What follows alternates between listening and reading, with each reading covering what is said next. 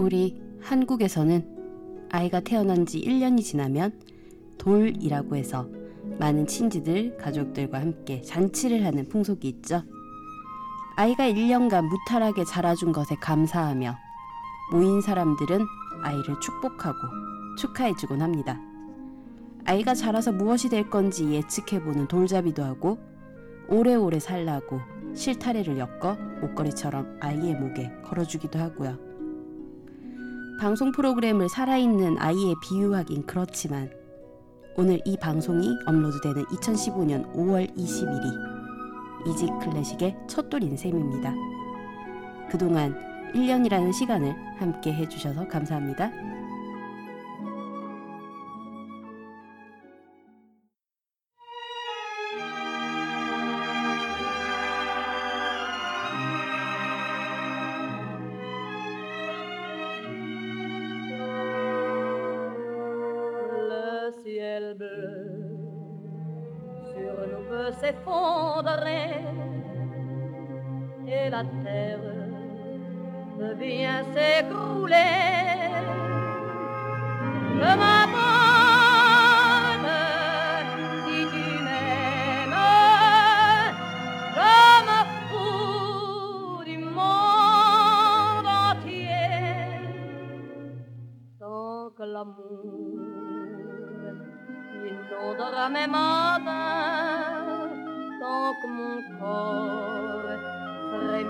su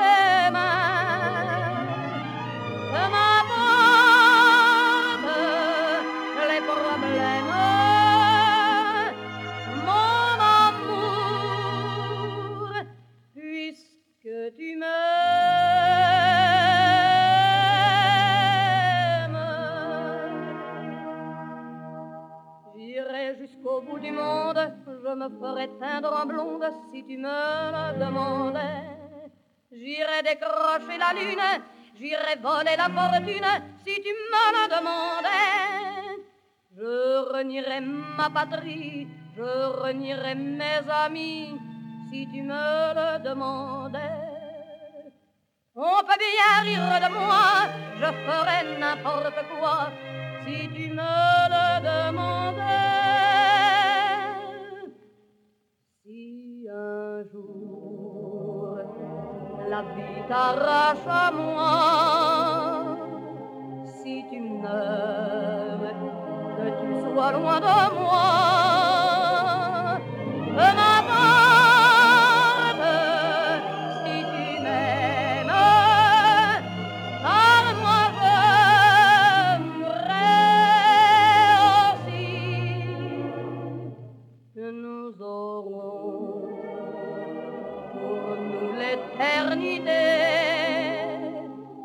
bleu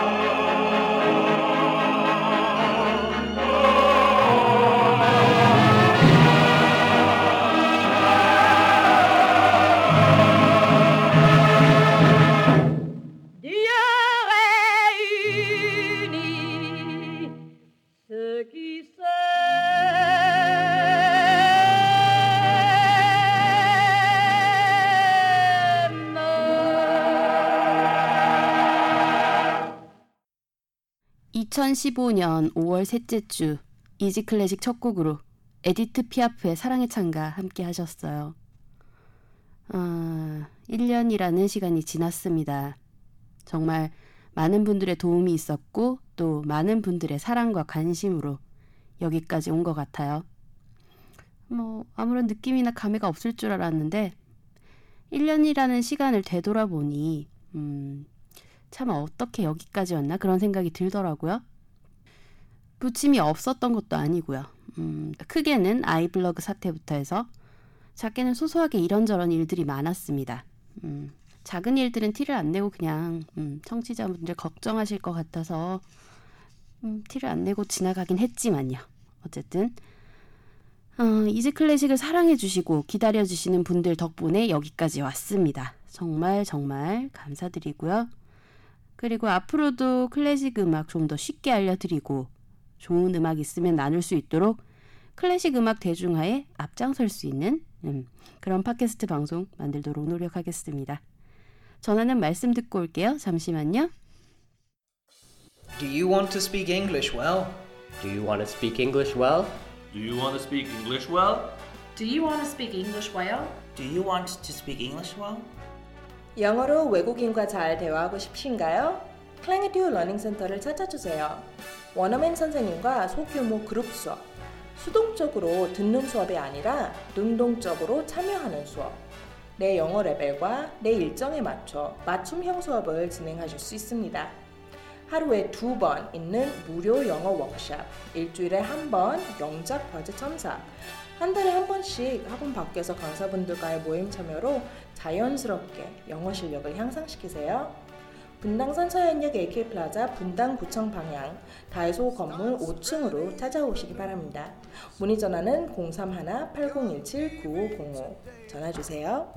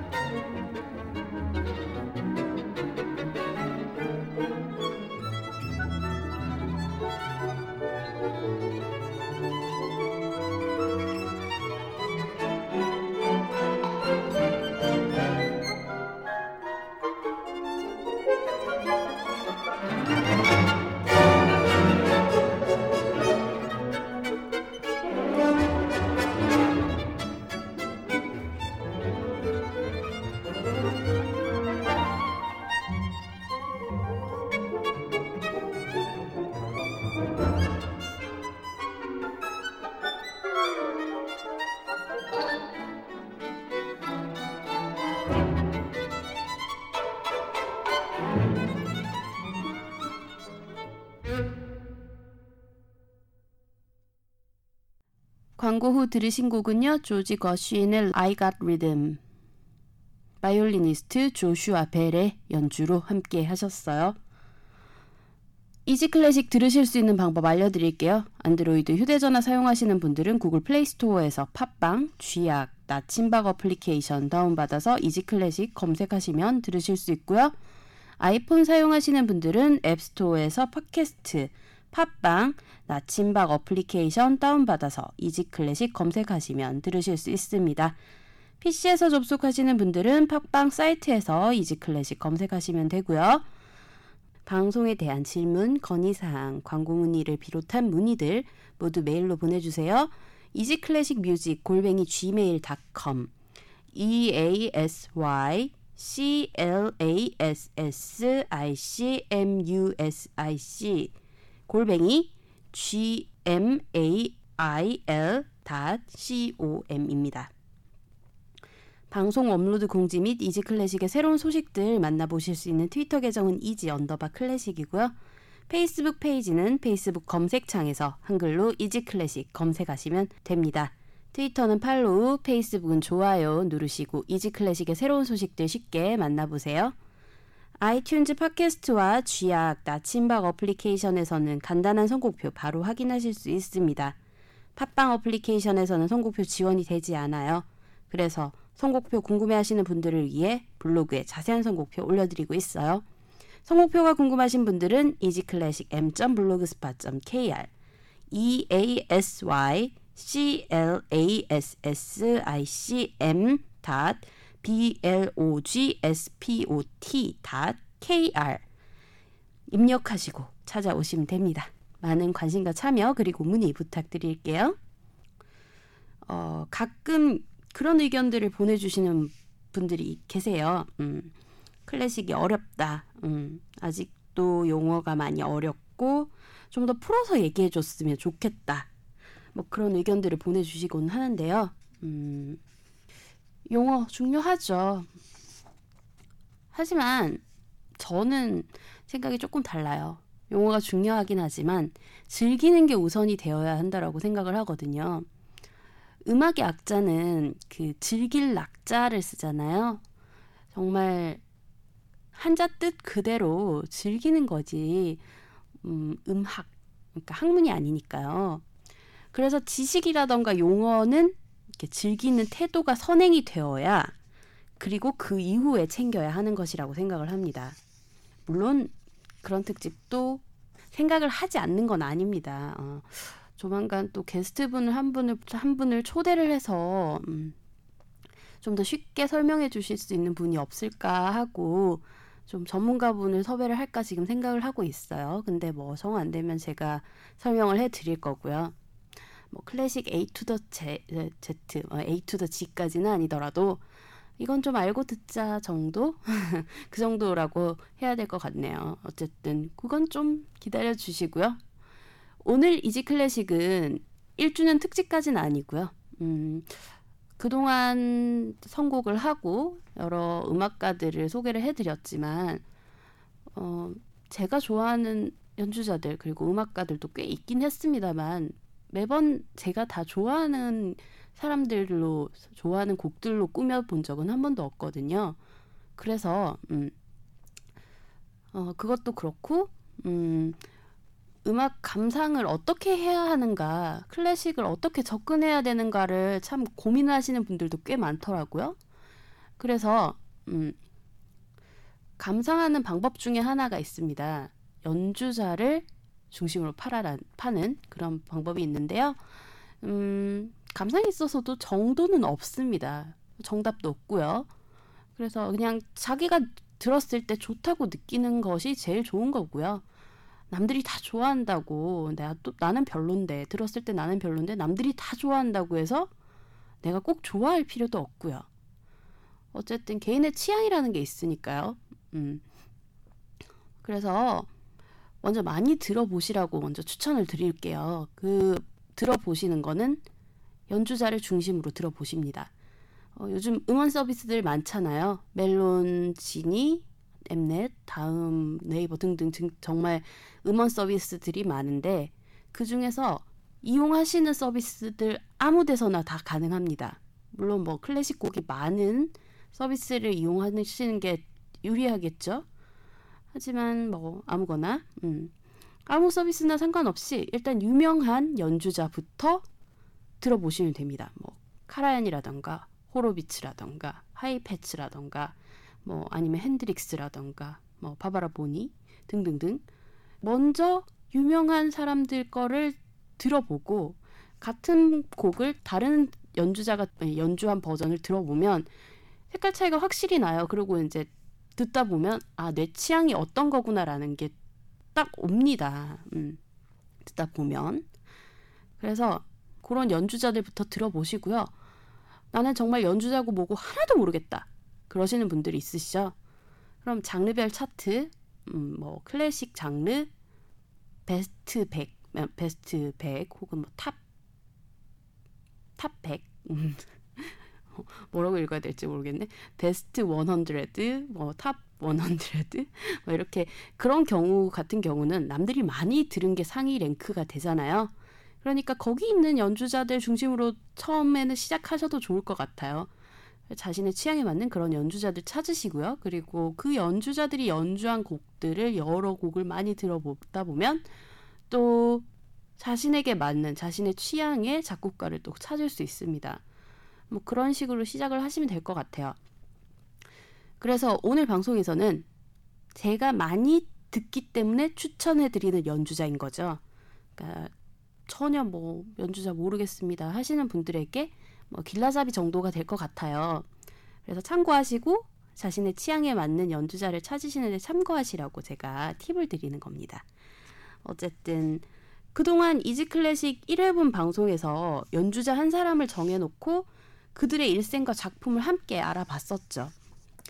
그런 연주자들도 신청해 주시는 분들 꽤 있으세요. 근데 저 같은 경우는 그 기준이 확실히 하나 한 몇 가지가 있어요. 정하는 데 있어서 일단 뭐 계절에 맞아야 되고 연주를 하신 분이 뭐 이렇게 좀 유명하시고 좀 대중적이어야 한다라는 것도 있지만 그 중에 그 선택하는 기준 중에 하나가 연주자분이 현존하시는가 아니면 이미 세상을 떠나신 분인가 그 것도 있어요. 돌아가신 분들의 자료가 좀 풍부한 편이에요, 사실. 거장이라고 하시는 분들의 타계를 하시고 나면 이제 글을 회고하고 추모하는 글들이라던가 칼럼들이 굉장히 많고 그의 일생을 또 한번 돌아보는 그런 글들을 많이 찾을 수가 있거든요. 그래서 자료도 많은 편이고 음, 상대적으로 현, 현재 지금 살고 있는 사람에 비해서 그리고 또 살아있는 누군가를 또 다루게 되면 논란의 여지가 있을 수가 있죠. 음, 그래서 뭐 현존하고 있는 음악가들을 다뤄달라라고 하시는 분들이 꽤 있으셨는데 안타깝지만 음, 뭐 언제까지 제가 이지 클래식을 할지는 모르겠습니다만 그래도 그렇게 특집처럼 한 명을 딱 꼽아서 하는 연주자의 지금 현존하고 있는 음악가를 다루게 될지는 모르겠어요. 저도. 음. 오늘 왜 이렇게 서두가 길죠? 그래서 오늘은 여러 연주자들을 간단하게 소개해 드릴 거예요. 그리고 주로 지금 현재 생존에 계시는 분들을 중심으로 할 겁니다. 그리고 그 중에서 제가 자주 듣는 연주자들을 추천해 드리려고요. 어, 그야말로 오늘 에피소드의 타이틀인 개인의 취향. 저, 저 개인의 취향인 겁니다. 네. 어, 첫 번째로 소개해 드릴 오케스트라라고 해야겠죠. 음. 어, 베를린 필 아니냐 라고 생각하실 것 같은데 저 베를린 필을 가장 좋아하는 거는 이제 우리 이클 청취자 여러분들은 다 아실 것 같아요. 어, 사실 제가 제일 많이 듣는 오케스트라의 연주는 베를린 필이 맞습니다. 그리고 그 다음이 빈필이고요. 뭐 그런 식인데요. 최근에 오케스트라 이름으로 검색을 해서 음원을 찾아 듣는 오케스트라가 하나 더 늘었습니다. 어, 그동안은 제 취향이 아니라고 생각을 했었는데 듣다 보니 괜찮더라고요. 그래서 바로 4월 말경에 한국을 찾아서 베토벤 교향곡 전곡을 4일간 어, 예술의 전당에서 연주한 바로 그 오케스트라입니다. 네덜란드의 로열 콘세르트 허바우 오케스트라. 지금 상임 지휘자는 이반 피셔죠. 음. 그 페이스북 하시는 분들 중에서 보신, 보신 분들이 있으실지도 모르겠어요. 이반 피셔 공식 페이지라고 해야겠죠? 공식 페이, 페이스북 페이지에 이반 피셔가 직접 녹화를 해서 올린 영상이 있었어요. 한국에서. 그 베토벤 교향곡 9번 합창 교향곡 그거 리허설 할 때 이반 피셔가 그거를 비디오로 찍어가지고 네 짧지만 정말 강렬한 리허설 영상을 올려줬습니다. 어, 완전 하고 난 다음에 굉장히 축제 분위기였어요. 단원들도 막 휴대폰 꺼내가지고 찍고 합창 단원들이 노래하는 모습 찍고 녹음하고 끝나고 난 다음에 자기들끼리 박수 치고 되게 좀 인상 깊었던 예, 그런 영상이었는데 어, 왜 이렇게 잡설이 길어 어쨌든 이반 피셔가 지금 현재 상임 지휘자입니다만 어, 제가 지금 준비한 곡은 어, 2013년에 세상을 떠난 콜린 데이비스 경과 함께 한 버전으로 준비를 했습니다. 러시아의 작곡가 무소르그스키의 전람회의 그림 중에서 마지막인 열 번째 곡입니다. 키예프의 대문. 일전에 팟캐스트 시네타운 19의 이재익 PD님과 함께했던 34회 에서 무소르그스키를 언급을 했던 기억을 하시는 분들이 좀 계실 거예요. 메콩델타와 무소르그스키의 얘기를 해, 하면서 전람의 그림 중에서 첫 번째 곡인 난쟁이를 들려드렸었죠. 그때 난쟁이를 들려드리긴 했는데 그때 그걸 들려드렸던 이유가 가장 메콩델타의 연주 중에서 원곡의 느낌을 사, 죽이지 않고 잘 살린 연주여서 난쟁이를 골라 오셨다고 그때 이재 PD님 말씀하셨는데요. 실제로 이 전람의 그림 같은 경우는 프롬나드하고 제가 오늘 들려드릴 키예프의 대문이 가장 대중적으로 많이 알려져 있는 곡입니다. 음, 콜린 데이비스의 지휘, 로열 콘서트 허바 오케스트라의 연주로 무소르그스키가 작곡을 하고 라벨이 편곡을 한 전람의 그림 관현악곡 버전에서 열 번째 곡인 키예프의 대문 이거 들으시고요. 바로 이어서 젊은 지휘자 중에서는 제가 가장 좋아하는 지휘자입니다. 어, 젊은 남자라서 좋아하는 건 아니고요. 그의 에너제틱한 그 지휘 스타일이 굉장히 조, 저는 좋더라고요. 그래서 전 유튜브에서 그 연, 연주실랑을 굉장히 자주 검색을 해보는 편인데요. 그 에너지를 완벽하게 느낄 영상이지만 정말 느낄 수 있는 그런 스타일이에요. 그래서 좋아하는데 베네수엘라의 젊은 지휘자입니다. 잘 아실 거예요. 구스타보 두다멜. 1981년생이고요. 현재 LA 피라모닉 오케스트라 상임 지휘자 및 음악 감독 겸 시몬 볼리바르 오케스트라의 음악 감독입니다. 오늘 함께 들을 곡은 아르헨티나의 작곡가인 알베르토 히나스테라의 발레 모음곡 에스탄시아 중에서 네 번째 곡인 마지막 춤곡 말람보 준비했어요. 구스타브 두다멜의 지휘, 시몬 볼리바르 Youth Orchestra of Venezuela의 연주로 함께 하실게요.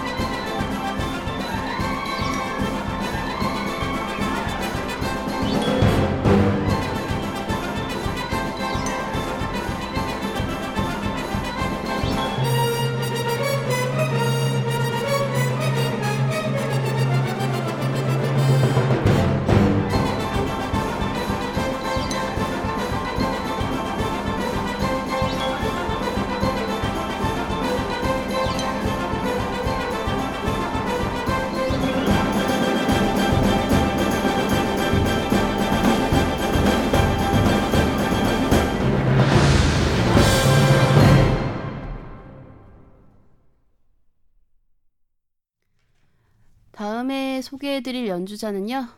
재미교포 피아니스트인 벤 킴입니다.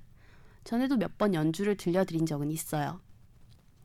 1983년생이고요. 2006년 독일 민헨 ARD 제 음악 콩쿠르에서 우승한 적이 있는 실력 있는 젊은 피아니스트입니다.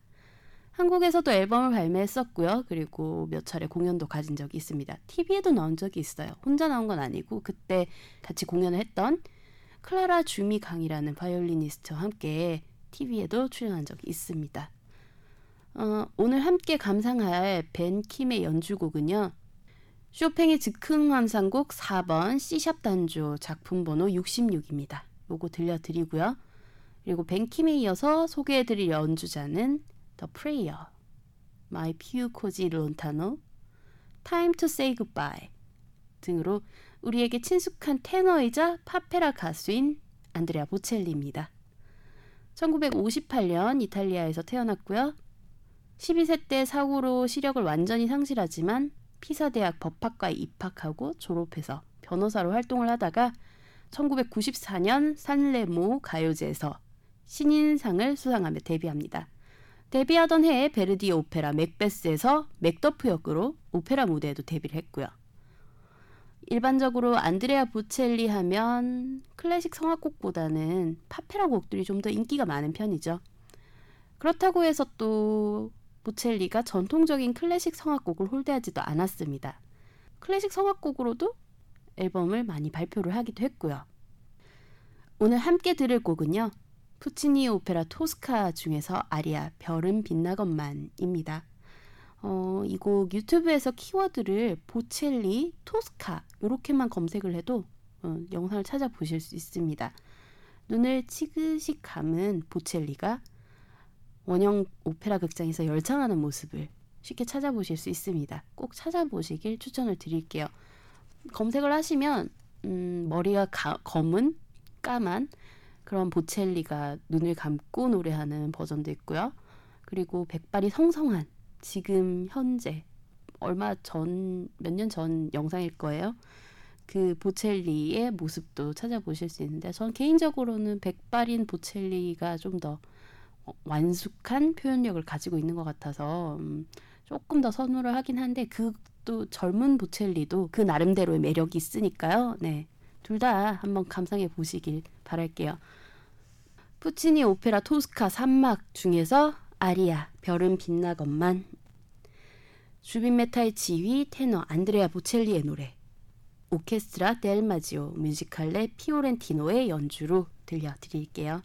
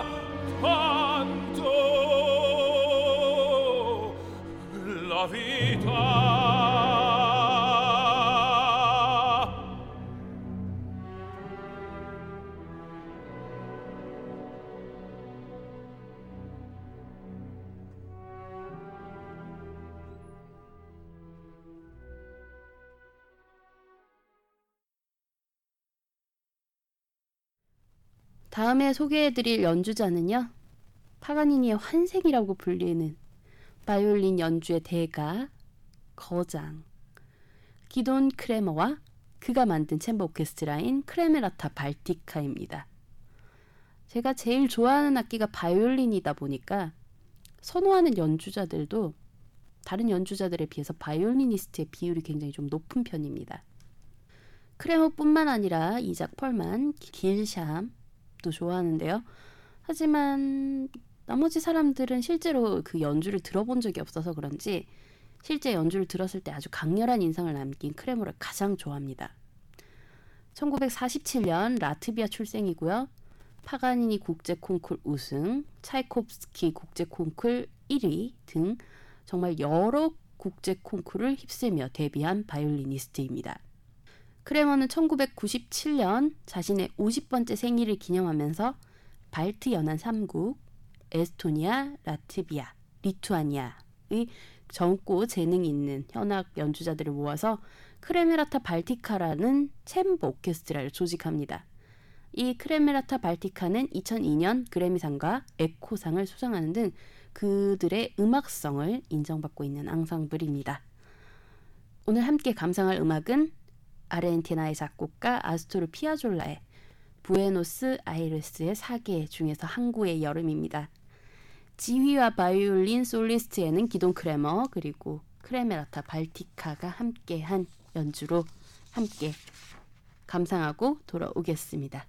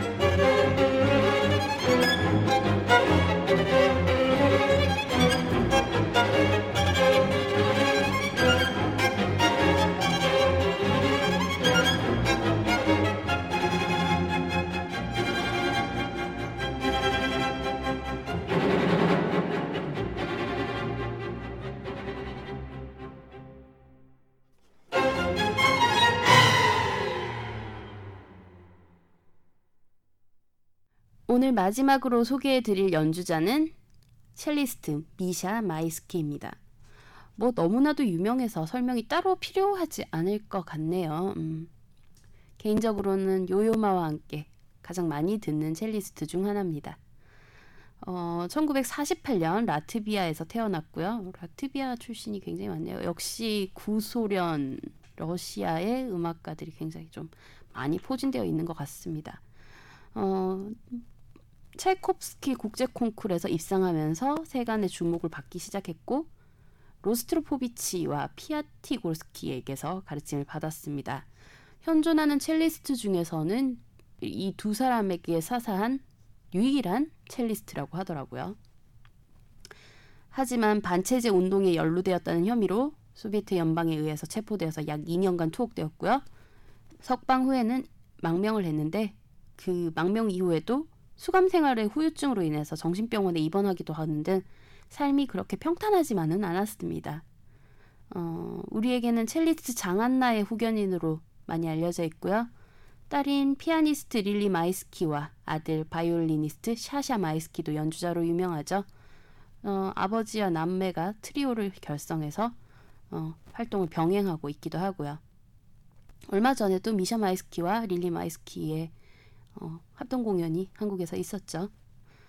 오늘 마지막으로 까미우 생상스의 동물의 사육제 중에서 백조 준비했습니다. 첼리스트 미샤 마이스키와 그리고 오르페우스 챔버 오케스트라 연주로 들려드리면서 인사드릴게요. 평안한 한 주 보내세요.